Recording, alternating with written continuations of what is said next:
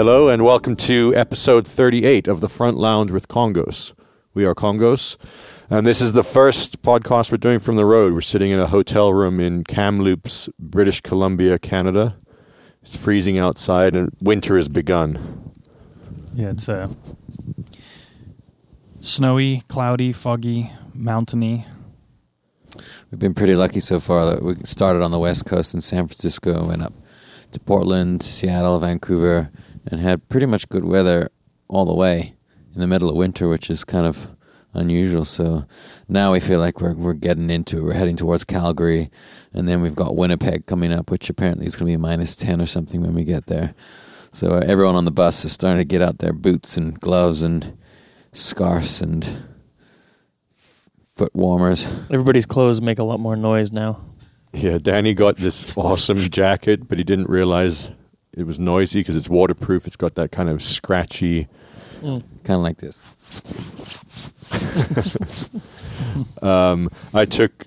I've, I've been doing uh, in the weather app, adding every single venue or a city we're going to in order, so you can just see how our progression is. And the next ten days is just this downward drop of temperatures Mm. until we get to I think when Winnipeg must be the lowest. Yeah, it's going to be negative 15 there when we get there on Saturday or Friday.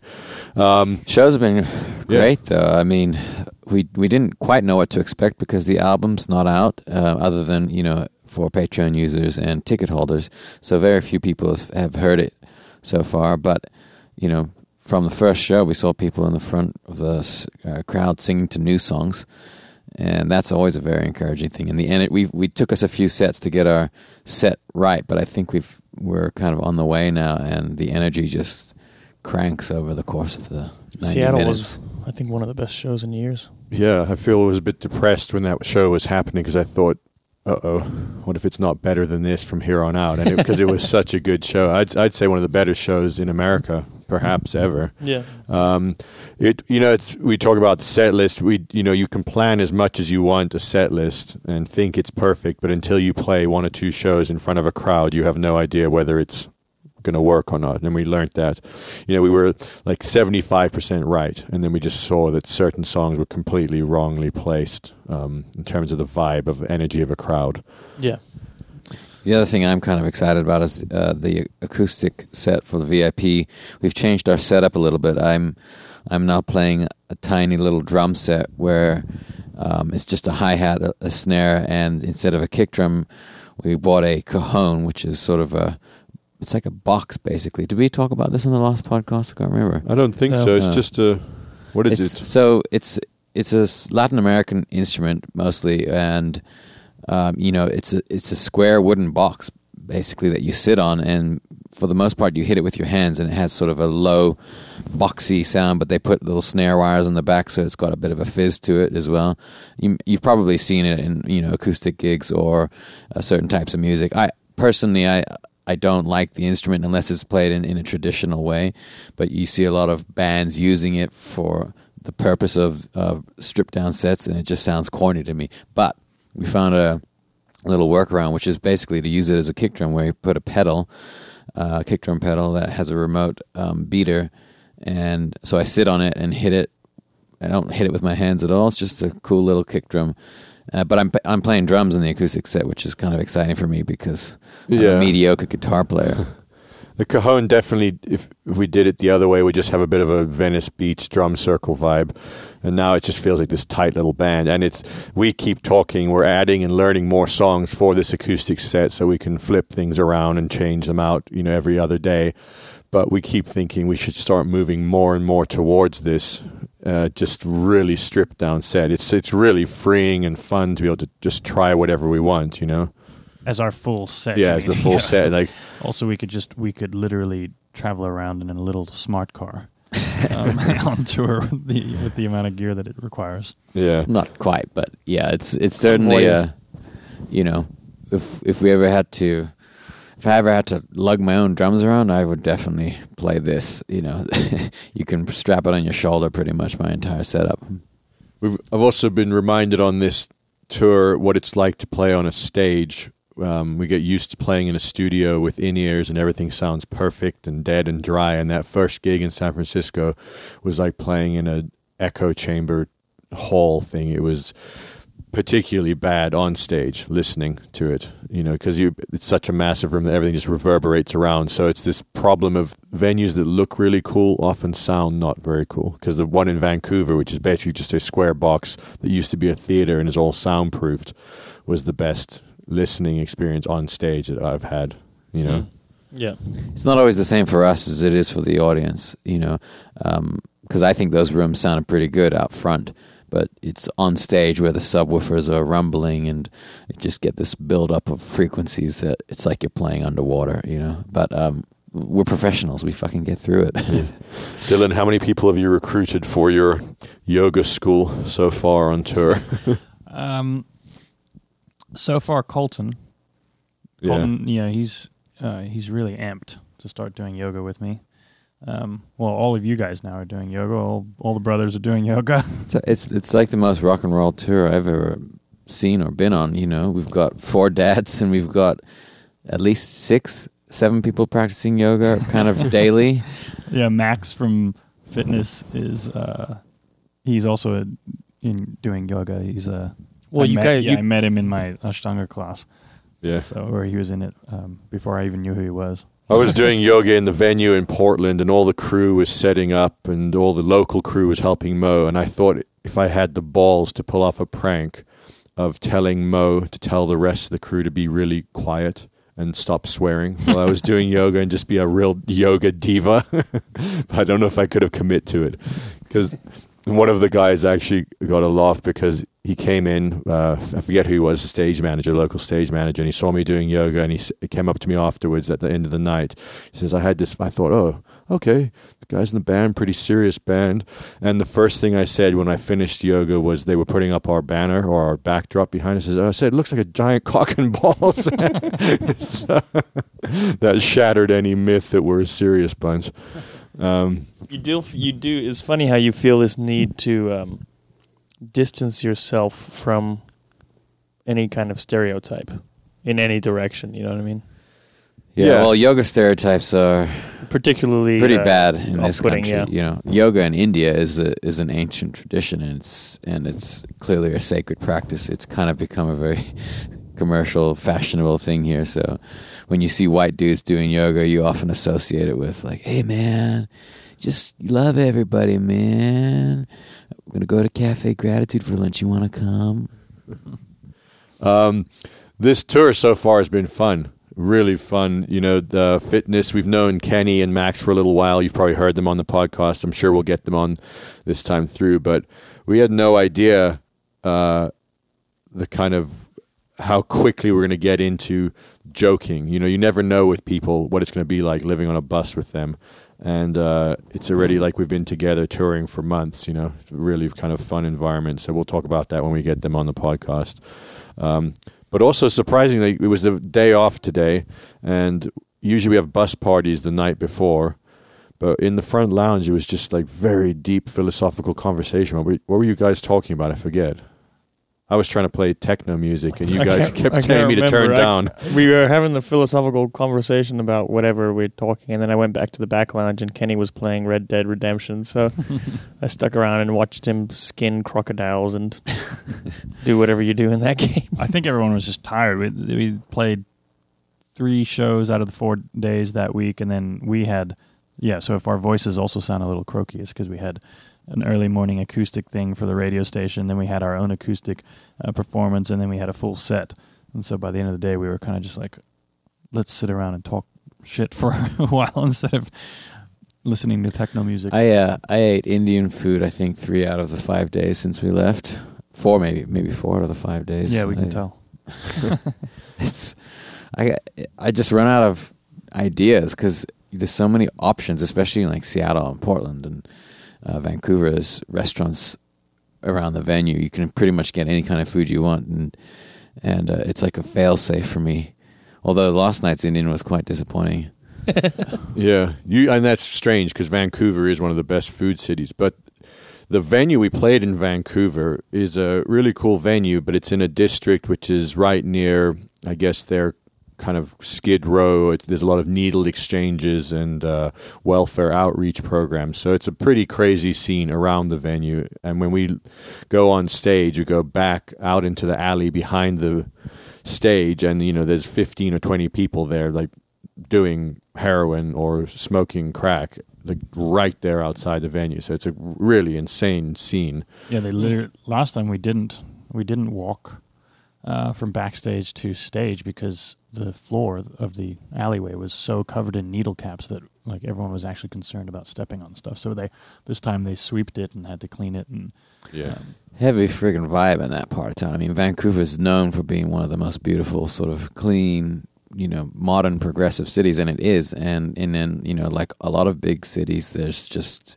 these districts where uh, this stuff goes on, and, and it, it's heavy. I mean, we, walking to breakfast, you must be 100, 200 people just along the street, you know, homeless and living that life and trying to get through the day.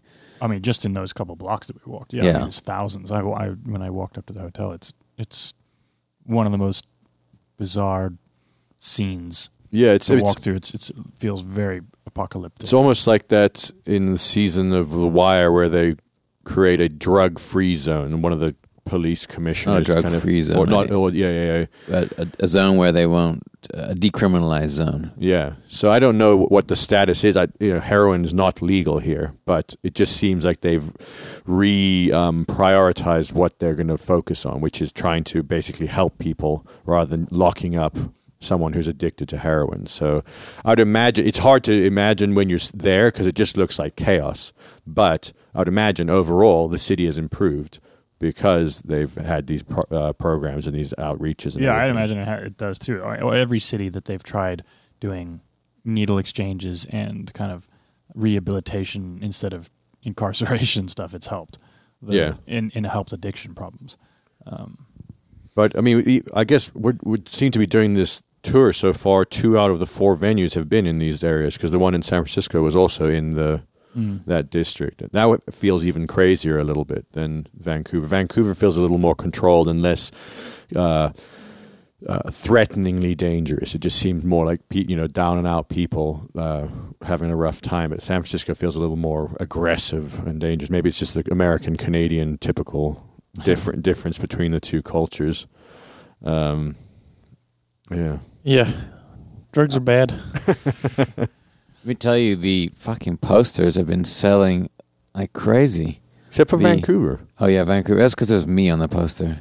and it's I cash took it- only. I took it Oh. person. Oh yeah, I took it personally. Yeah, who who carries around that much cash? That's Cash. that's the problem. Yeah. So if if you guys are listening and you're coming to our Canadian shows, prepare um, because um, Colton, who's doing merch, we don't have access to international um, credit, Credit card, card. swiping, basically. So while we're up here, so it has to be cash. Um, so yeah, if you want posters, um, prepare. But yeah, they have been. Other every other day they've sold out. So which is cool. There's only 20 per city. Um, We'll do a quick interruption here. This is a an ad. It's not really an ad. We're still sitting here and we haven't actually changed anything. But wanted to let you know if you're listening to this to subscribe also to our Facebook Messenger channel.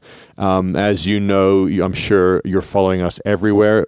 The funny thing is that we have still got a difficult time reaching people when we want to let them know about something cool that we're doing, like bus call or a tour or whatever.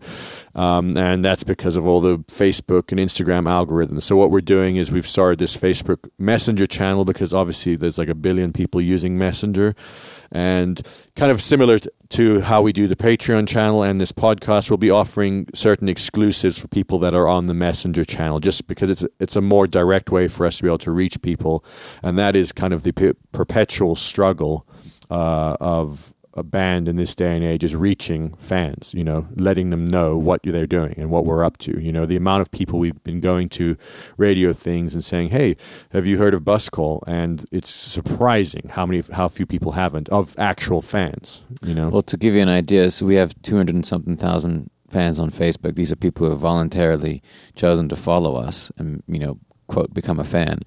And in order for us to get a message to them, it costs would cost what a thousand dollars or something like that.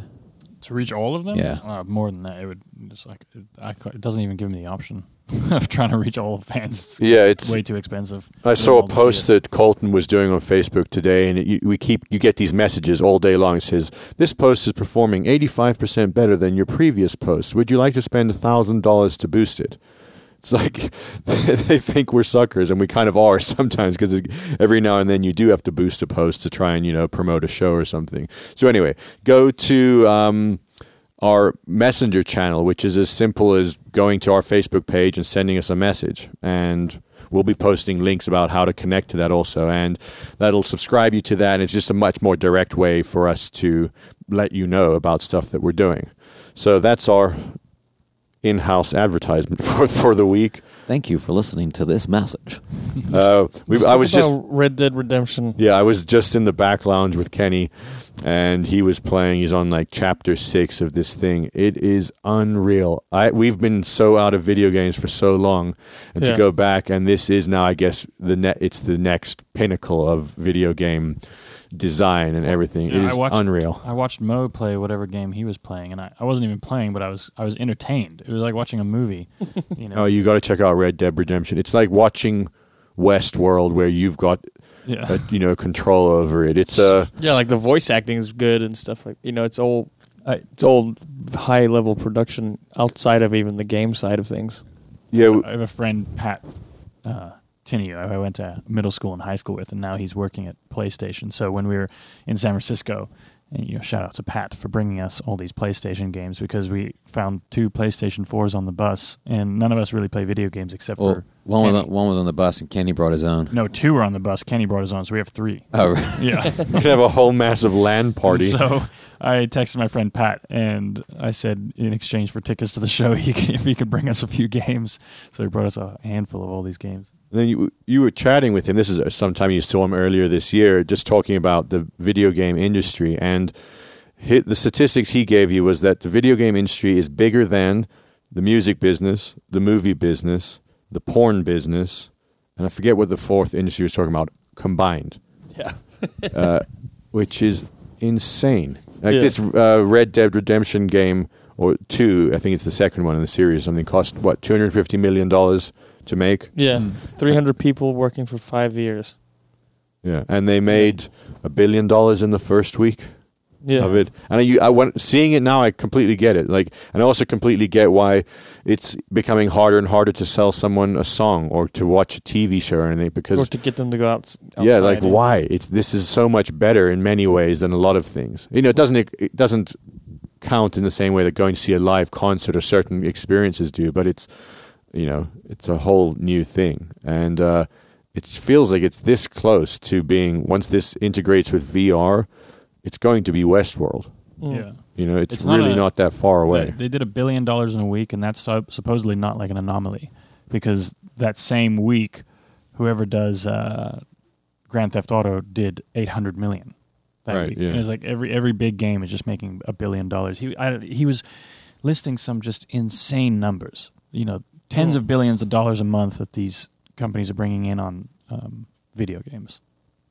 Yeah. If it was actually funny, he was talking about how the music department of Sony are basically not even considered. They're like the little ugly stepchild in the corner that the video game people laugh at. That you know, like this, it's so tiny compared to that. And you know, those companies are worth hundreds of millions of dollars. The music side of Yeah. things, and they just considered like, ah, whatever. yeah, chump change. Yeah. Um, I I, can't, I don't know. I want to play Red Dead Redemption. I even thought about buying a console for home because seeing it, but I can also see how I just get addicted to it and you Yeah, I- spend hours and hours. Because Kenny was saying this game he's been playing for about seventy gameplay hours because each chapter has got you know twelve missions that each take thirty to forty minutes to complete. So it's just this endless universe you could get lost in. Mm. I mean, I used to be addicted to Halo, like the Halo One and Two. I would dream about playing Halo, but then like, whatever happened, I just hit a wall. I don't have any fear of being addicted to anything like that anymore because something there's still something very unsatisfying about it after about an hour. You just hit this wall where you're like, I don't give a shit about this, not real, and then you move on. Yeah, obviously, it, some part of your brain is able to differentiate, even if the same trigger is being pulled in some Mhm. center in your brain. It, there is some other part of your brain that realizes what's pulling the trigger, that it's not a real uh, reaction. There's something exhausting about it. I think. Eventually, it's very it's very entertaining and stuff. But then you when you get when you get lost in a world like that, it's a bit like a you know you want the movie to end. You don't want the movie to go on forever. I, Yeah. I mean, Halo 2, I think, was the last time I played games for any length of time. And I do just remember a feeling of it, it's not a complete exhaustion. It's like an exhaustion of, cer- of a certain part of your energy, you know? Uh, and I used to feel the same way about poker. We used to play so much poker um, where play for sometimes six hours or eight hours, you know, on a really long thing. And that whole time, there's an, a sort of constant release of adrenaline because it's very hard to detach yourself from winning or losing. And by the end of it, just like you're un in a, you're exhausted in an unbalanced way. It's not like you worked all day or you worked out or you did something that was draining you kind of evenly. It's draining certain parts of you, and that and that, that was uncomfortable. I, What is that? Is that is that called adrenal fatigue? Is that what causes that, or is, I mean, obviously, I'm sure certain lots of uh, things What- can cause. It. I don't know that. what causes it, but yeah, people get it. Where you mean where they're they just they your, make, your adrenals start sort of stepping in when when other organs or other functions are not working properly. So you rely well, I think adrenaline. adrenal fatigue is very is rare, but it's when your adrenal glands can't make enough adrenaline. right? But it's because they're being overused, perhaps you know, via from from stress or whatever. Yeah. But I think that's so difficult because they're so they recover so quickly. So they have you know I bet people like uh what's his name um, Keith Jarrett he got chronic fatigue syndrome. You know, and he he was like bedridden for months and couldn't figure out why or what it was what was the cause. I have a Playing too much Halo. yeah, I have a tiny uh, idea or sensation of what caused his uh, chronic fatigue. You know, this is just this is just a, a sum or a Mm. presumption. But last night at the show, I played 16 bars of one of the best solos ever. I thought on Birds Do It, and I really felt very in the moment. You know, quote in the moment, and uh, really kind of gave it my all, my 110 percent. And I, I don't know, I, I really connected for 16 bars, and then I kind of lost it. And I, you know, something like my ego got involved because I wanted to show off or play fast or something. I lost it. But after that 16 bars, I kind of felt this immediate uh, feeling like I'd just run a miniature sprint Mm-hmm. of just uh, exhaustion, not physical, but uh, emotional exhaustion. You know, mic- a micro version of that.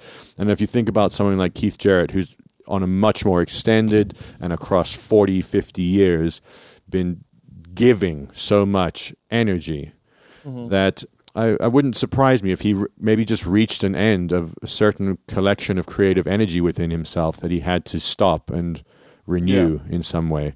Yeah, it is an unusual occupation because he's he it, his job is to try to feel something all the time and then put it into his music, obviously. Um, Yeah. un, un, you know, unlike music which is written and re-performed, you can go through the motions. I think on uh, impro- improvised music like that um, reminds you more often to try to put some emotion into it, and you, it's probably very difficult to improvise at his level without being reminded contributing put- your presence. yeah, with that. Yeah, at least without that that perpetual reminder that you, the whole reason you're doing this is to bring some uh, presence and emotion to it.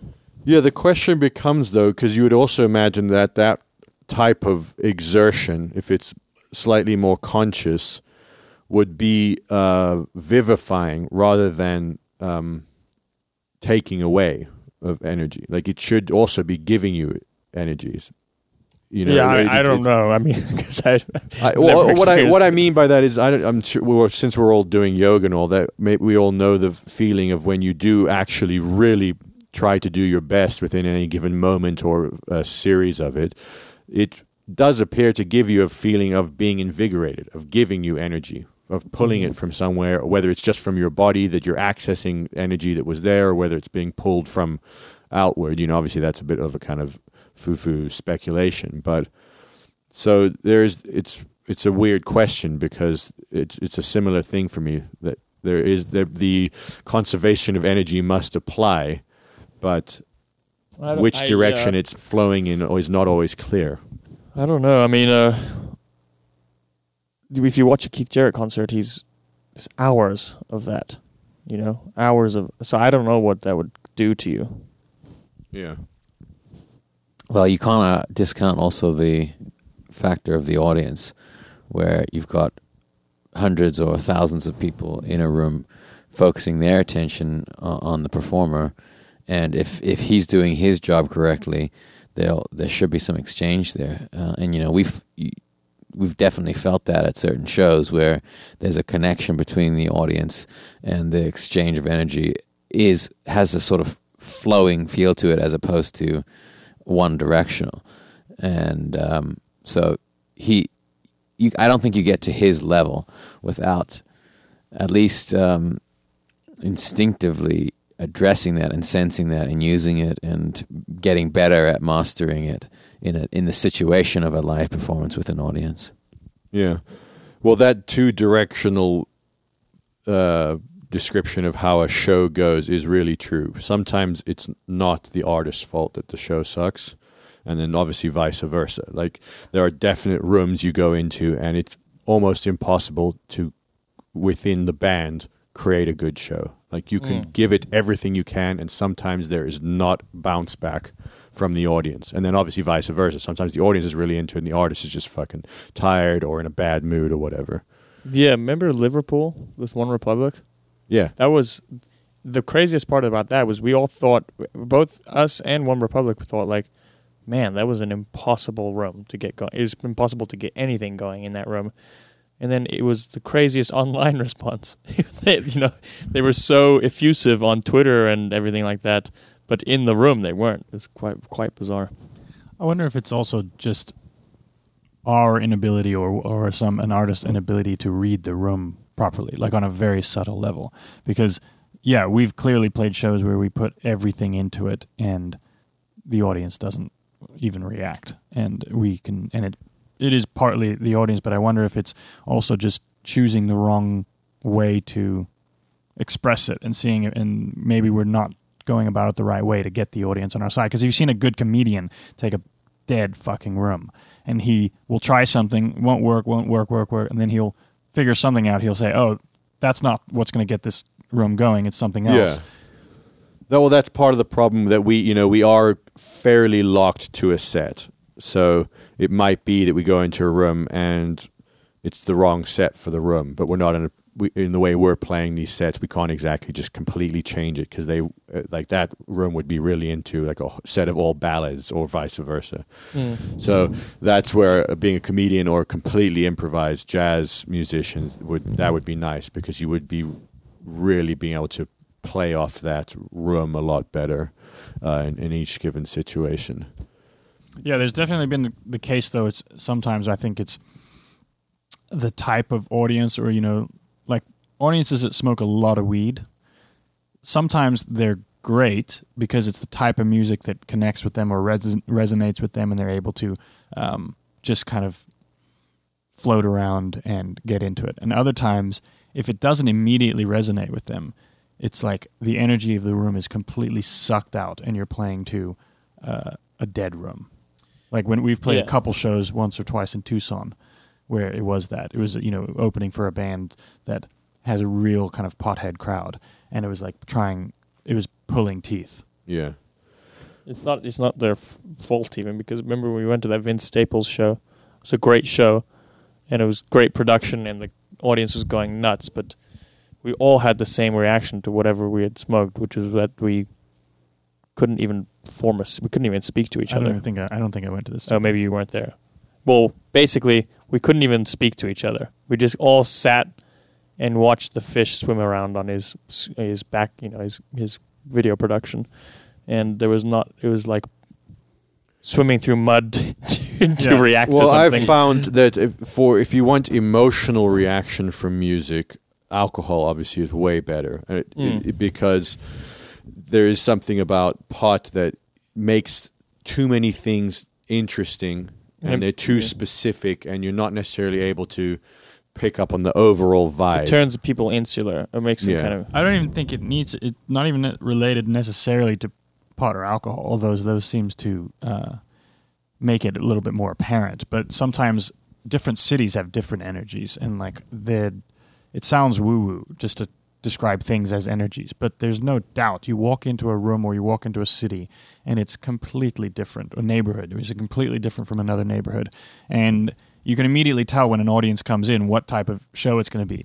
And it's like it's this um, kind of natural phenomenon where an audience member or an or an audience has a certain type of um, excitement about it, and then you feed off it, and you're not even you're not even actively or consciously doing it. It's just kind of this um, reciprocation. It's also happens. there's a element of judgment, which is why Vancouver is often a harder city we find to feel we, for us to feel like we had a good show because the crowds are basically a lot more judgy. They're you know they're more a lot of them more people involved in the music business or in bands themselves same thing in LA or Nashville and New York so you're dealing with not just the normal ups and downs of a crowd's energy but also now you've got people listening in a completely different way, in a judgmental way. You know, I, I don't mean that in a bad way. They're listening. They're like saying, "Is this good? Is this bad?" And uh, that makes it harder. Uh, but there's LA is often the worst crowds because there is not just a judgment. Like Nashville, it feels like they're judging you in terms of. Is this good, or could I play yeah. this better? And you know, how's the drummer on his eighth notes and that sort of thing. LA's got a whole different layer of judging. Like it's more, they're more like they're judging themselves. Like can I show the rest of the audience that I like this band, or are they going to think I'm not cool? Yeah, theirs You is know. more of a social kind of Yeah, social fear, and then the, in Nashville is definitely it's a you get you, there's so many good players there that they probably could play a lot of the parts better, you know. but um, yeah, that, we do that though. That's how we watch shows.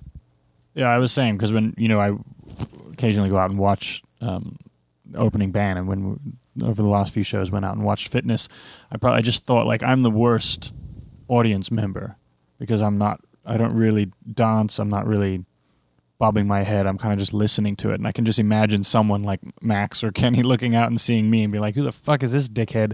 You know, he's not into our music. So I a lot of times in a show, I'll see one person in the audience that's really just not into it or struggling to get into it, and you think, "I got to get that person into it." That's uh, it's the same uh, at the comedy store. The comedians don't laugh. The comedians will sit in the back of the store, and you'll never hear them laugh. And then Joey Diaz went up once, and they were killing themselves. yeah. that, I guess that's who you want to be. You want to be the comedian that can make other comedians laugh, and you want to be the musician that other musicians actually are forced to applaud. You Yeah, know? even some magician I talked to saying, I do I have two sets of magic, one for other magicians and one for normal audiences, because he says I can do shit that's way more impressive to a normal audience and way easier for me, or I can do something which is really difficult for me and only impressive to magicians. Yeah. Well, we're going to stop this podcast right now because we're to just go relax.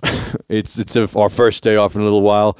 Um, we're to keep these going though every week. We'll have some uh, the other uh, guys from fitness on, maybe Mo or Mick and Jason or uh, and Colton, a couple guys from the crew, and then hopefully a one or two guests as we go around these different cities and be, bump into some old friends or people that we've met along the way on the road. So um, tune in, check out our Facebook Messenger channel. If you haven't bought tickets, head to kongos.com slash shows. And then don't forget, this Friday our album is out. Uh, check that out. It'll be everywhere, Spotify, Apple Music. And in the meantime, if you want to er- listen to it early, go to kongos.com slash 1929 if you've got tickets and you can listen to a sneak preview. Uh, we'll see you next week, guys. Bye. See ya.